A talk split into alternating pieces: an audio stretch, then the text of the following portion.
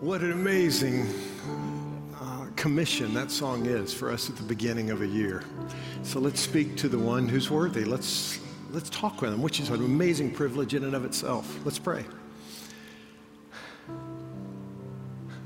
So, Jesus, here we all are in this auditorium online. But we're not just standing here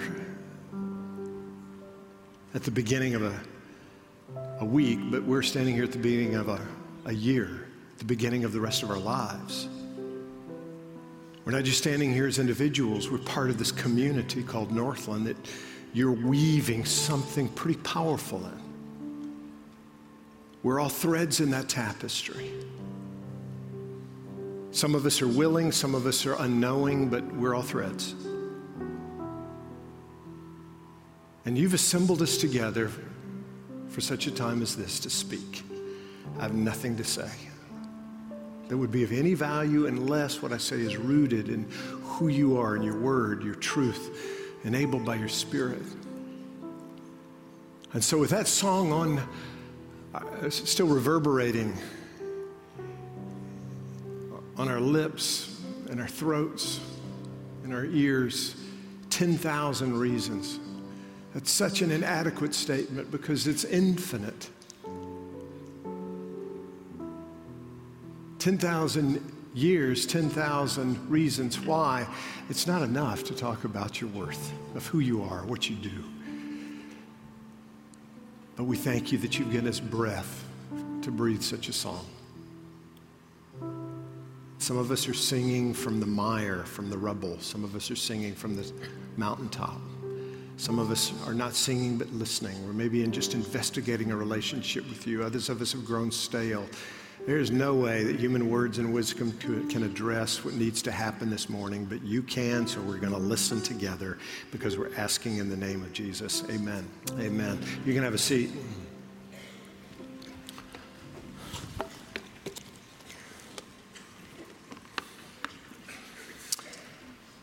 Well, good morning.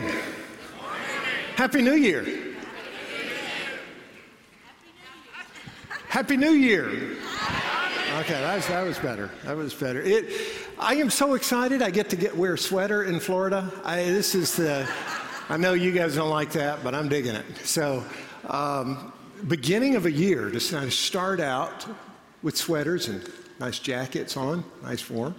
Uh, it's a good opportunity for us not just as individuals, but as part of this community called Northland. If you're one of those new folks here, what a time to pick to come on board and to at least investigate kind of who we are. So we're going to pick up our series in Philippians next week, that giant secret of joy. But today we're going to take some time and just reflect a little bit on the beginning of a year, but not just the beginning of a year, the beginning of a new season in your life and in my life and in our lives together as a church. You know, you go through enough of these New Years, you, you start, they start flying by. Does anybody here think it was just last year, uh, maybe a few weeks ago? I mean, here I'm 35 years old and I, uh, I feel like uh, they just are flying by. well, Moses. A lot of people don't know Moses wrote a psalm, but in latter part of his life, he wrote this psalm, and he's reflecting about how quickly the years go by. He says in Psalm 90, verse 9, For all our days have declined in your fury. We finished our years like a sigh. As for the days of our life, they contain 70 years, or if due to strength, 80 years. Notice what he's saying. He's saying, What's a lifeline? Okay, 70 years maybe, or if due to health club membership, good diet, great insurance plan, whatever, 80 years. But he says, still, there we go. Yet their pride is but labor and sorrow, for it is soon gone and we fly away. Uh, who understands the power of your anger and your fury according to the fear that is due you? So, so grapple with what he's grappling with. Life goes by. Is there anything that can stop this free fall? Anything that can stop this, this day after day cascading away from me and becoming history. Yeah. He says, Is there a handhold somewhere? Yeah, here it is. Verse 12. So teach us to number our days that we may present to you a heart of wisdom. Is there any way to extract some semblance of cadence, rhythm, and meaning? Is there any way to, to establish some type of a, a cadence, a fulfillment in the midst of this free fall? Yeah. Teach us to number our days that we may present to you a heart of wisdom. It's a powerful truth. That's what we're going to be talking about the, the rest of our time. You guys know one of my spiritual gifts is clarifying the obvious, so here you go. Here's the, here's the obvious statement life is daily. Ooh. So there you got it. If you're going to daydream the rest of the time you can, you've got it. Life is daily. That's what this verse is talking about. We're going to unpack it. All my life is is the accumulation of a bunch of individual days. And so often we think we'd like some our life to turn out in a particular way, but our days don't bear any resemblance to that overall desire. It's not going to happen. You can't add up a bunch of apples and get an orange. Life is daily. That's what Moses is talking about here. That's what this verse is about. Teach us, Lord, to, in this free fall, to, to number our days that we may present to you heart of wisdom. But it's not just about numbering our days. That verse to me is exegetical evidence. I'm pretty confident in this that Moses was a golfer.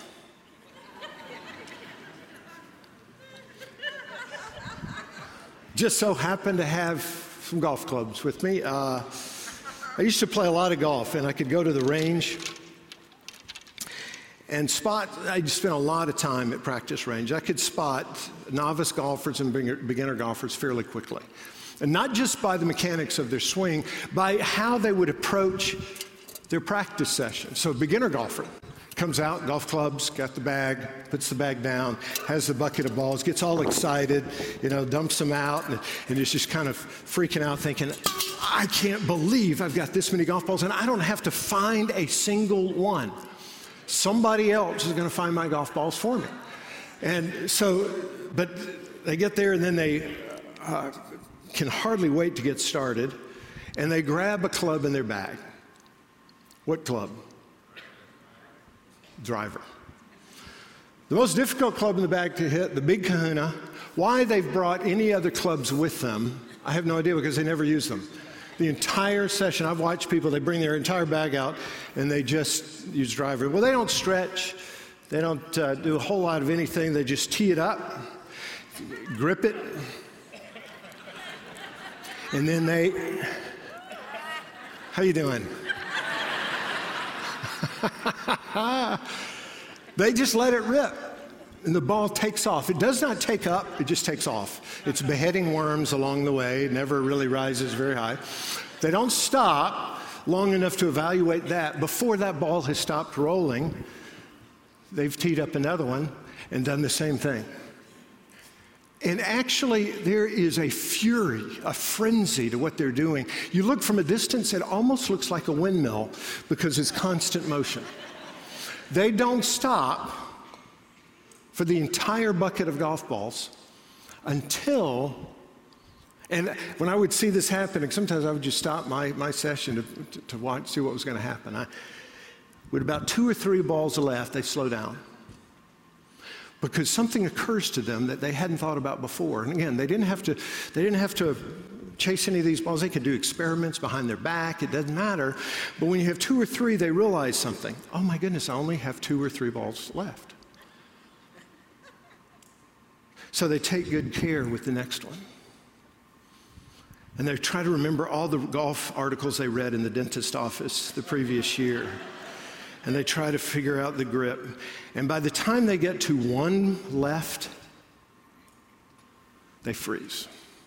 Because this is the shot that's going to determine whether they join the PGA Tour or not. and invariably, it's a disaster. Now, an advanced golfer will approach the session very differently. They'll get to the range. There's a smoothness about the way that they're moving. They're not coming in a rush. They're not all frenzied. And they don't grab the driver, the longest club, most difficult in the bag. They, they grab something else, like maybe a pitching wedge. And then they stretch. maybe talk with the people around them. They have that bucket of range balls that they've just basically tipped over. They're, they're not spread out everywhere. After they've stretched a bit, get a couple of practice swings in, then they've got a target in the back. That's a nice sweater uh, that you got for Christmas. You, you knew I was talking to you. You're feeling pretty good about that sweater. Uh, thousands of people in here. This guy had a good image of himself in the sweater. That was awesome. So catch this, okay? Um, they hit the ball, watch the flight of the ball. Pay attention is it low, high, left, right. Wait till it's totally done, and then take that next swing. Same little rhythm. And looking, yeah, yelling forward to the guy in the Christmas sweater, uh, gift sweater. It's actually a good looking sweater. So um, they watch that. Do another one. Then they move up maybe to a uh, seven iron. Factor that in. Watch it. And it's just smooth the whole way through. They get to where there are only two or three golf balls left and their rhythm doesn't change. By that time, they're up to the driver. And they've worked through the bag. They've, it's been cumulative. There have been no wasted shots. They're paying attention to what happens to the flight of the ball each time. What's the difference between the novice and the beginner golfer? Fundamentally, it's not their skill level, it's how they approach the session. Fundamentally, the novice golfer assumed that he had an infinite number of golf balls, limitless. So it doesn't matter if I try it behind my back. The realization that it was a limited number of golf balls did not hit the novice golfer until there were two or three left. The advanced golfer knows from the get go I've got a limited number of golf balls in my bucket here, and I want to make every one of them count to benefit from this practice session. They don't wait until the end of the bucket to start getting serious. I've met with people in hospital rooms at the sunset of their life who had been assuming their whole lives that they had an infinite number of days, and now all of a sudden they're realizing, I don't have an infinite number. It's a great time to talk about the gospel, by the way. Moses says, Lord, teach us to number our golf balls at the beginning. Teach us to number our days. When I was in college, I assumed I had an infinite number of days. It didn't matter if you wasted a day. The older we get, the more it matters. And Moses said, the sooner we learn this, the better. But what will it look like to add day upon day upon day let them accumulate into a lifetime, and for that lifetime to be significant and fulfilling and God glorifying. How does that happen? What does it look like practically to number my days? Some of you started a Bible reading uh, plan this year, reading through the Bible, and do it. We love that. We've got counseling set up for Leviticus in February. A lot of people come in February because they're in. There are creative plans all out there. Do it. Devour the Word. But one of the things that you need to understand when you're going through Scripture and you come across a passage that's not that clear, the first place you go to understand that passage better is not some outside commentary, but other passages of Scripture. Scripture is the best commentary on Scripture. So here we have this principle that Moses is talking about. Teach us, O Lord, to number our days right from the get go. Okay, if we haven't, we're middle age, whatever, wherever we are right now on this day, start numbering them. All right, I get that, but this is poetry. Is there something uh, somewhere else in Scripture that's more didactic, more instructional? Yes, Ephesians chapter 5, there's a passage that connects this whole notion of time and wisdom. That's what Moses is saying. He says, Lord, we want to present you a heart of wisdom, so may we approach time correctly. Let's see what Paul says in Ephesians chapter 5 about the same subject. And we're going to stay in this passage the rest of the time. Ephesians chapter 5 starting with verse 14. For this reason, it says, Awake, sleeper. And rise from the dead, and Christ will shine on you. Now, this, if you're, especially if you're new to the gospel of Christianity or whatever, this is a great principle that uh, you see in Scripture. Just a great dis- way that the gospel is described. It's described as people coming out of death into life. We're dead in our transgressions and sins. We're made alive. It doesn't mean that we're not, our hearts aren't beating and our lungs aren't breathing. What it means is that we have not yet embraced the restoration of our humanity to what it was intended for. He says, Awake, sleeper. Start living differently. Christ will shine in you. Therefore, verse 15, uh, Ephesians 5, be careful how you walk, not as unwise men, but as wise making the most of your time because the days are evil. So then, don't be foolish, but understand what the will of the Lord is. And do not get drunk with wine, for that's dissipation. But be filled with the Spirit, speaking to one another in psalms and hymns and spiritual songs, singing and making melody with your hearts to the Lord, always giving thanks for all things in the name of our Lord Jesus Christ to God, even the Father. What Paul does here he lays out some priorities that enable us to number our days, priorities that enable us to come awake and to actually not just exist but live. Let's look at five of them, one at a time, and they're cumulative. They build on each other. When my alarm rings, actually, I would like a six iron. It just feels better for this distance. For the length of sermon we have left, it's a six iron. When my alarm rings on a daily basis, how do I number my day? How do I number this day? Five priorities. Number one, be careful. Live with wisdom. I need to approach the day with care, living with wisdom. Go back to verse, the verse 15. We're going to look at one verse at a time for each of these five priorities. Ephesians 5:15. Therefore be careful how you walk, not as unwise men, but as wise.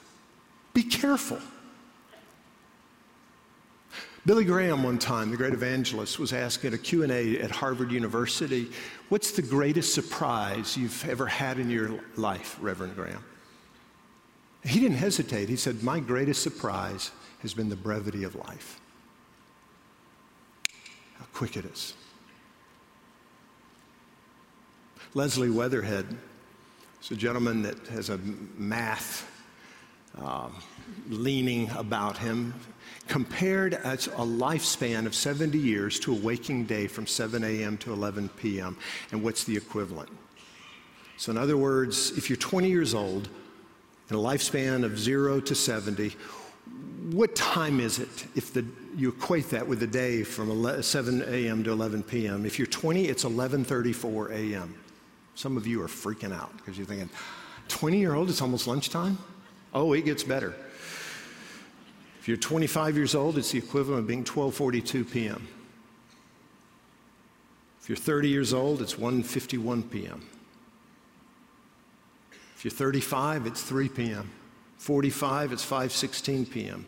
50, it's 6:25 p.m. Some of you saying, "We get the point. We understand. You don't need to go any further."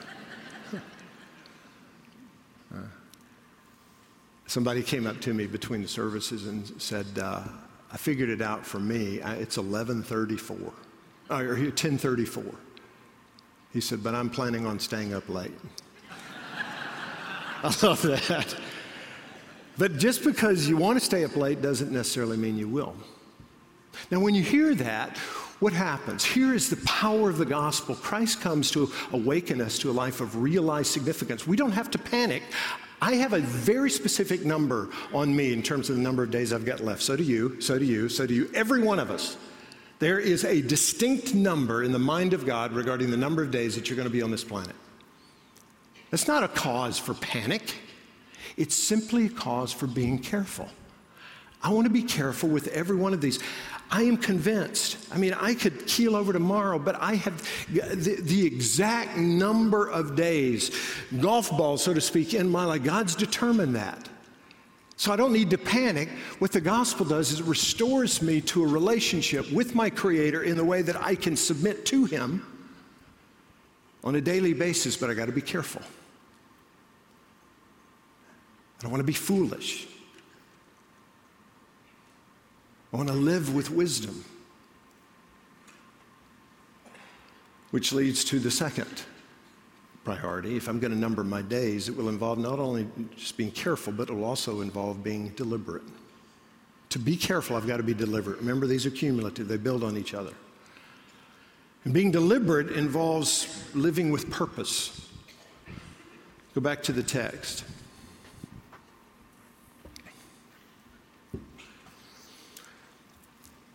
Ephesians chapter 5, verse 16 making the most of your time because the days are evil. Hmm. Seneca was a Roman philosopher. One time he said, We're always complaining that our days are so few, but we live as if there will be no end to them. We're not being deliberate, we're not being careful. We're just flailing away assuming there's going to be no end to the golf balls in my bucket. And Paul says, making the most of your time for the days are evil. Now, the days are not evil inherently. We live in a fallen world. And what he's saying is, without the gospel, without Christ, the accumulation of days in my life, there will be even an evil aspect to it in the sense of being separated from the purposes and glory of God. The way to avert that is to make the most of your time. Be deliberate Seize it. I love the story of the medieval uh, a medieval village in England. A gentleman was riding into town on horseback. He goes by this fence. It has a archery target on it, and there's an arrow piercing the bullseye. I mean, dead center. He thought, boy, that's a good shot. He rounds the bend. There's a tree. Another tree. Uh, uh, there's a target painted on it. Bullseye. He comes into town, sees a barn target, bullseye. It's all the same arrow, eh, the same feathers on each of the arrows from the same quiver. Four or five times he sees that. And then he sees finally another one in the town square. He goes up to somebody and says, Tell me who your archer is. This guy, the king, needs to know about this marksmanship. That's very rare for somebody to be that consistent and that good. The guy says, That's just the town fool. He goes around shooting arrows in the sides of barns and buildings, and then he draws targets around them. Have you ever done a to do list at the end of your day? And a lot of people do that at the end of their lives. That's not being deliberate. It's trying to justify everything that happened instead of saying, Who am I before God? How has He wired me and gifted me and placed me? And who are the people that He's, he's put in my life? I want to be intentional. I want to be deliberate. Paul says, making the most of your time. Now, the Greek word uh, that is translated time is a very powerful word. In English, we have the word time, but there are two Greek words, both of which in Scripture are translated time. One is chronos, the other is kairos. Chronos, what's the English word we get from that? Chronology. Chronos time is the mere passing of moments. Your life inevitably is going to be characterized by chronos. So is yours. So is yours. What's not guaranteed is that our lives will be characterized by chronos. Making the most of your time because the days are evil is what Paul says. The Greek word that is translated time there is kairos, not chronos. Kairos is time charged with potential. Um, it's, it's, it's, a, it's moments. It's not the mere passing of time, it's the engaging with moments. The Greek god Kairos had wings on his feet and long hair in, in the front. Why? Wings on his feet because he would fly. He could move so fast. Why the long hair in the front, short in the back is because when he was coming, when Kairos was coming, you, you could grab the hair. But after he was gone, he's done. Approaching, seizable. He's passed, you've missed it. Today, you're going to have some Kairos moments. The question is, will you engage with them? Will I? They can be very, they can be highs, they can be lows. They can be deep grief uh, or, or great insight. They can be very quick, they can last for several hours. Saw an epitaph or tombstone in New England back from the 19th century. There's a gentleman's name, and underneath it said, died at age 45, buried at age 70. What happened when that man was 45 years old. He didn't die literally, the heart was still beating, the lungs were still breathing. But the kairos stopped, the music stopped.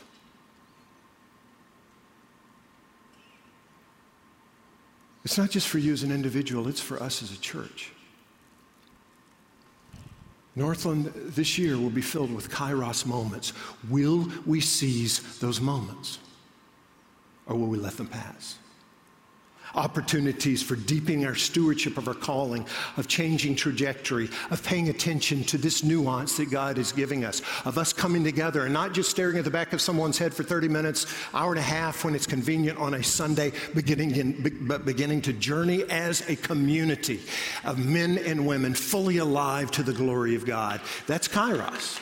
That's the opportunity that God gives us to walk in the context of deep purpose, where all of a sudden this is not just flailing away. I happen to be in my life and I'm just going to hit and hit and hit and hit. I instead, I'm going to take my time each day and I'm going to, I'm going to live being careful living with wisdom, being deliberate, living with purpose. Third priority, being discerning, where I live with God's perspective. What will involve for me to number my days when the alarm rings? Careful, yes. But in order to be careful, I'm going to have to be deliberate, yes. But to be deliberate, I've got to be discerning. I need to be discerning about what to be deliberate about. I need to have God's perspective. Go back to the text. Verse 17 So then do not be foolish, but understand what the will of the Lord is. In Greek, it's get a clue. I'm just kidding, it's not. Understand God's agenda here, His perspective, His will. I have an, a, a pretty astute ability to miss the things that are valuable and pay attention to things that are invaluable. So do you. But under the light of God's word, this whole notion of scripture reading that I mentioned earlier, it's not just so you can have a religious habit. This is illumination for my path. This gives me discernment, gives me something to arbitrate decisions by. You know, the poet Walt Whitman, back in the 19th century, one of the great poets of, of America, he wrote a number, one's called Leaves of Grass. I've mentioned part of it to you before, I think, but he talks about this. It's been popularized in Dead Poets Society, the movie with Robin Williams, an Apple commercial at the Super Bowl a couple of years ago. This is how the poem goes Oh, me, O life of the questions of these recurring, of the endless trains of the faithless, of cities filled with the foolish. And he goes on, he's, he's reflecting about uh, the different things that happen in life. And he comes down to the end. He says, The question, oh me, so sad, recurring, what good amid these, oh me, oh life? He says, What good am I? What, what, what's the purpose? Do I matter? Answer, he says, still in the poem, that you are here. So you wondered the beginning of this year, what your purpose is, why are you here? Answer, here's, here's what's significant about the beginning of this year that you are here, that life exists and identity. And then here's the line that you hear in the Apple commercial and with Robin Williams in the movie that the powerful play goes on and you may contribute a verse. Powerful play of this planet's turning goes on and you can contribute a verse. Then the question is, as the Apple people say, what will your verse be? What will your verse be? What's your verse? It's a great question, but it is not the question. The question is what is the play? Figure out what the play is before you determine what your verse is. What is the overall purpose of this cosmos? And when I begin to track with there is a deliberate intentionality of redemption, inaugurated in the first advent of Christ, going to be culminated in the second advent of Christ, in which one day what once was will once again be when the glory of the Lord will cover the earth as the waters cover the sea. And I wake up every morning with the perspective of the will of God, where His glory, His worth, His sufficiency is, is enough for me and my in my work and my relationships and my grieving, then all of a sudden I realize what the play is. Now let's come back with what's your verse. And he's wired you and equipped you and gifted you and called you and educated you and put you in a particular home and family and situation with the shrapnel in tow and the broken experiences there. And they help to come in and make me see all right, I've got to steward this for the glory of God.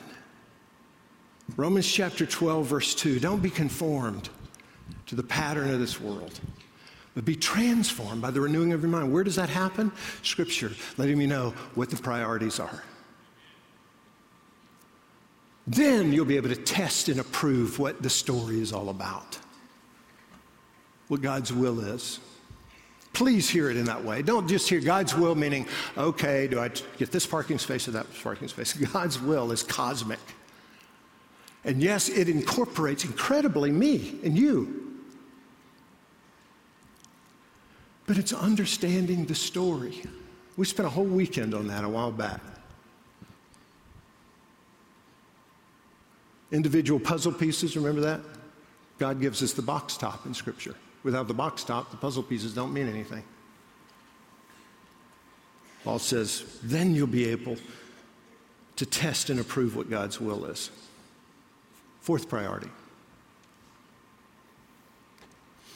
For that alarm to ring and for me to number my day will mean I'm going to be careful today and live with wisdom. I'm going to be deliberate today and live with purpose. I'm going to be discerning today and live with God's perspective. But fourthly, I'm going to be alive. I'm going to live by Christ's agenda. Go back to the text. He says, Understand this. Ephesians chapter 5, verse 14. For this reason, it says, Awake, sleeper, and arise from the dead, and Christ will shine on you. In verse 18. So we're talking about coming alive. And in verse 18, he says, And do not get drunk with wine, for that's dissipation, but be filled with the Spirit. To be filled with the Spirit is to be controlled by the Holy Spirit. Who's the Holy Spirit? He's this, the, the, the third person of the Trinity. He's the Spirit of Christ, not an it, but a He. He's the, it, he comes in and takes residence in my life. The moment that I come to Christ, I was dead in my transgressions and sins. I could, I could create, I could do art, I could do accounting, I could do architecture, I could do sports, but it's muted, it's cloaked because I'm dead. My heart's beating, lungs breathing, but I'm dead towards God. I'm dead towards the ultimate triumph of who I'm supposed to be as a human being. And along comes the gospel and the agenda of Jesus. And what does he say his agenda is? John chapter 10, verse 10. The thief comes only to steal and kill and destroy. I've come not that you may be impressively religious I've come that you may have life and have it to the full. You say, okay, that's a powerful agenda, but what's that got to do with this verse in Ephesians 5? Being filled with the Spirit. John 6, Jesus is teaching about the Holy Spirit. He says, I'm going to leave and I'm going to send my Spirit. And this is what he says in John 6, verse 63 The Spirit gives life. So when Jesus says, My ultimate agenda is to bring you back from the dead in the way you do relationships, the way you do career, the way you do hobbies, the way you laugh, the way you cry. My ultimate agenda is to bring the cosmos back to life, and premier in that is bringing human beings back to life. How am I going to do that? I'm going to send my spirit back into you. We do not have the Spirit of God in us before we come to Christ. When I trust Him, the Holy Spirit takes up residence. I may or may not feel Him, He takes up residence. Now I've been made alive. The question is from that moment on, will I experience life or just go down the path of experiencing religiosity? Romans chapter 8, verse 10. But if the Christ is in you, then even though your body is subject to death because of sin, the Spirit gives life because of righteousness. And if the Spirit of Him who raised Jesus from the dead is living in you, He who raised Christ from the dead will also give life to your mortal bodies. You hear that? A mortal body is somebody who's living and breathing but does not have the life of the gospel. It's what I refer to. That's why I, I titled my book, Life with a Capital L. It's the life of the gospel, the life of God. It's why Irenaeus, in the second century, St. Irenaeus said, The glory of God is man fully alive. And if the spirit of him who raised Christ Jesus from the dead is living in you, he who raised Christ from the dead will also give life to your mortal bodies because of his spirit who lives in you. Every day, for me to number my days, say, This is a day for me to be careful and deliberate and discerning and alive to the glory of God. This is the day that God's made. So let us what? Rejoice, which is the fifth priority. Being grateful on a daily basis. Being grateful and living with a heart of worship. Got some friends, they have a, a collage on their wall, and it says something to the degree that there is always, always, always something to be thankful for. Always.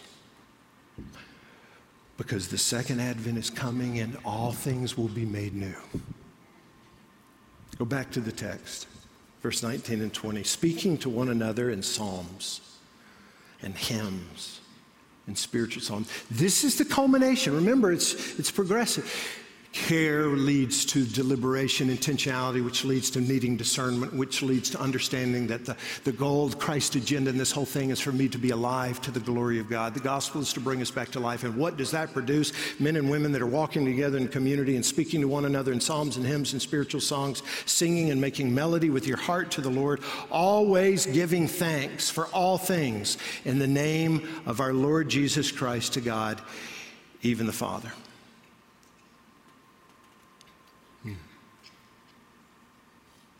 Says, don't live a life of dissipation. Be careful how you live.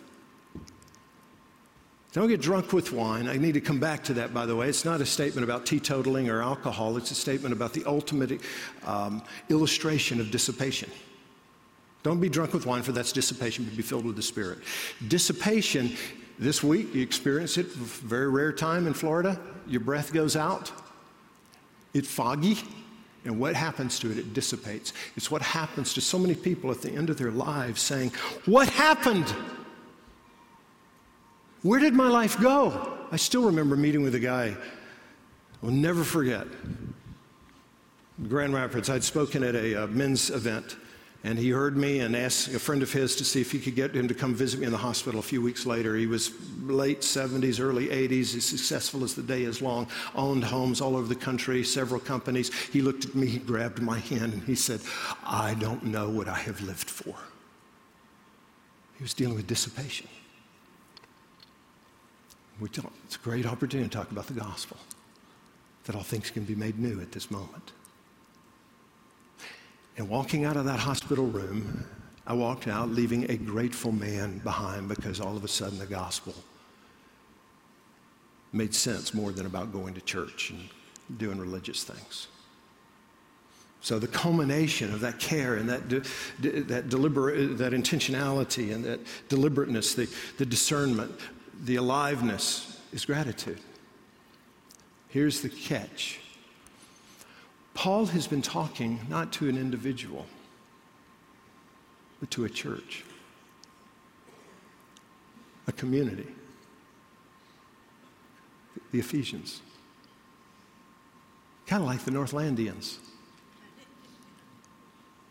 Why do I bring that up? Here's why. There is a limit to how careful you can be alone. There's a limit to how deliberate you can be alone. There's a, liber- a limit to how discerning I can be alone. There's a limit to how much life I can experience alone. There's a limit to how grateful I can be alone. That is why we gather. We scatter to distribute the gospel, but we gather to sharpen each other's iron sharpens iron. I'm going to give you some very practical ways that can work out in just a moment. But for now, let's take a few minutes and let's be grateful. And let's be grateful around a table. A table that Jesus instituted for us to partake of regularly. It's actually this table that enables that to have purpose, not a golf game, but my life's days. I can embrace purpose. You and I, I are not abandoned to the notion that we're these lucky blobs of protoplasm that are needing to authenticate our existence in some way. Instead, we are invited back into the purpose of God in a credible way, rooted in history, and this is the epicenter of it. And what culminated after this, what validated it was the resurrection. But the night before he gave his life, he said, I want to give you guys a meal, and I want you to do this regularly because it reminds you of all of this and how I've made it possible. So let me pray right now before we spend some time in gratitude. Lord Jesus, thank you for every person in this auditorium, for every person online. You know the number of days in each of our lives. You know, some of us who are wasting our days, some of us who are really, really trying not to, but not having good success. And you've spoken. You've spoken into us as individuals, and you've spoken into us as a community of your followers. And we're grateful. We're grateful for the hope of the gospel. A gospel that enables us to not fabricate meaning from our days, but extract the meaning that's already there. So as we eat and drink, commemorating your death on the cross on our behalf, dying for our sins to enable us to come alive again, may you find us grateful. Speaking to one another in psalms and hymns and spiritual songs, making melody in our hearts with one another. I pray during this time of worship that it will be that which catapults us as a church into this new year. Gathered around the sufficiency of Jesus, the beauty of the gospel, the authority of your word, and the hope of the resurrection. And it's in your name I pray. Amen. Amen.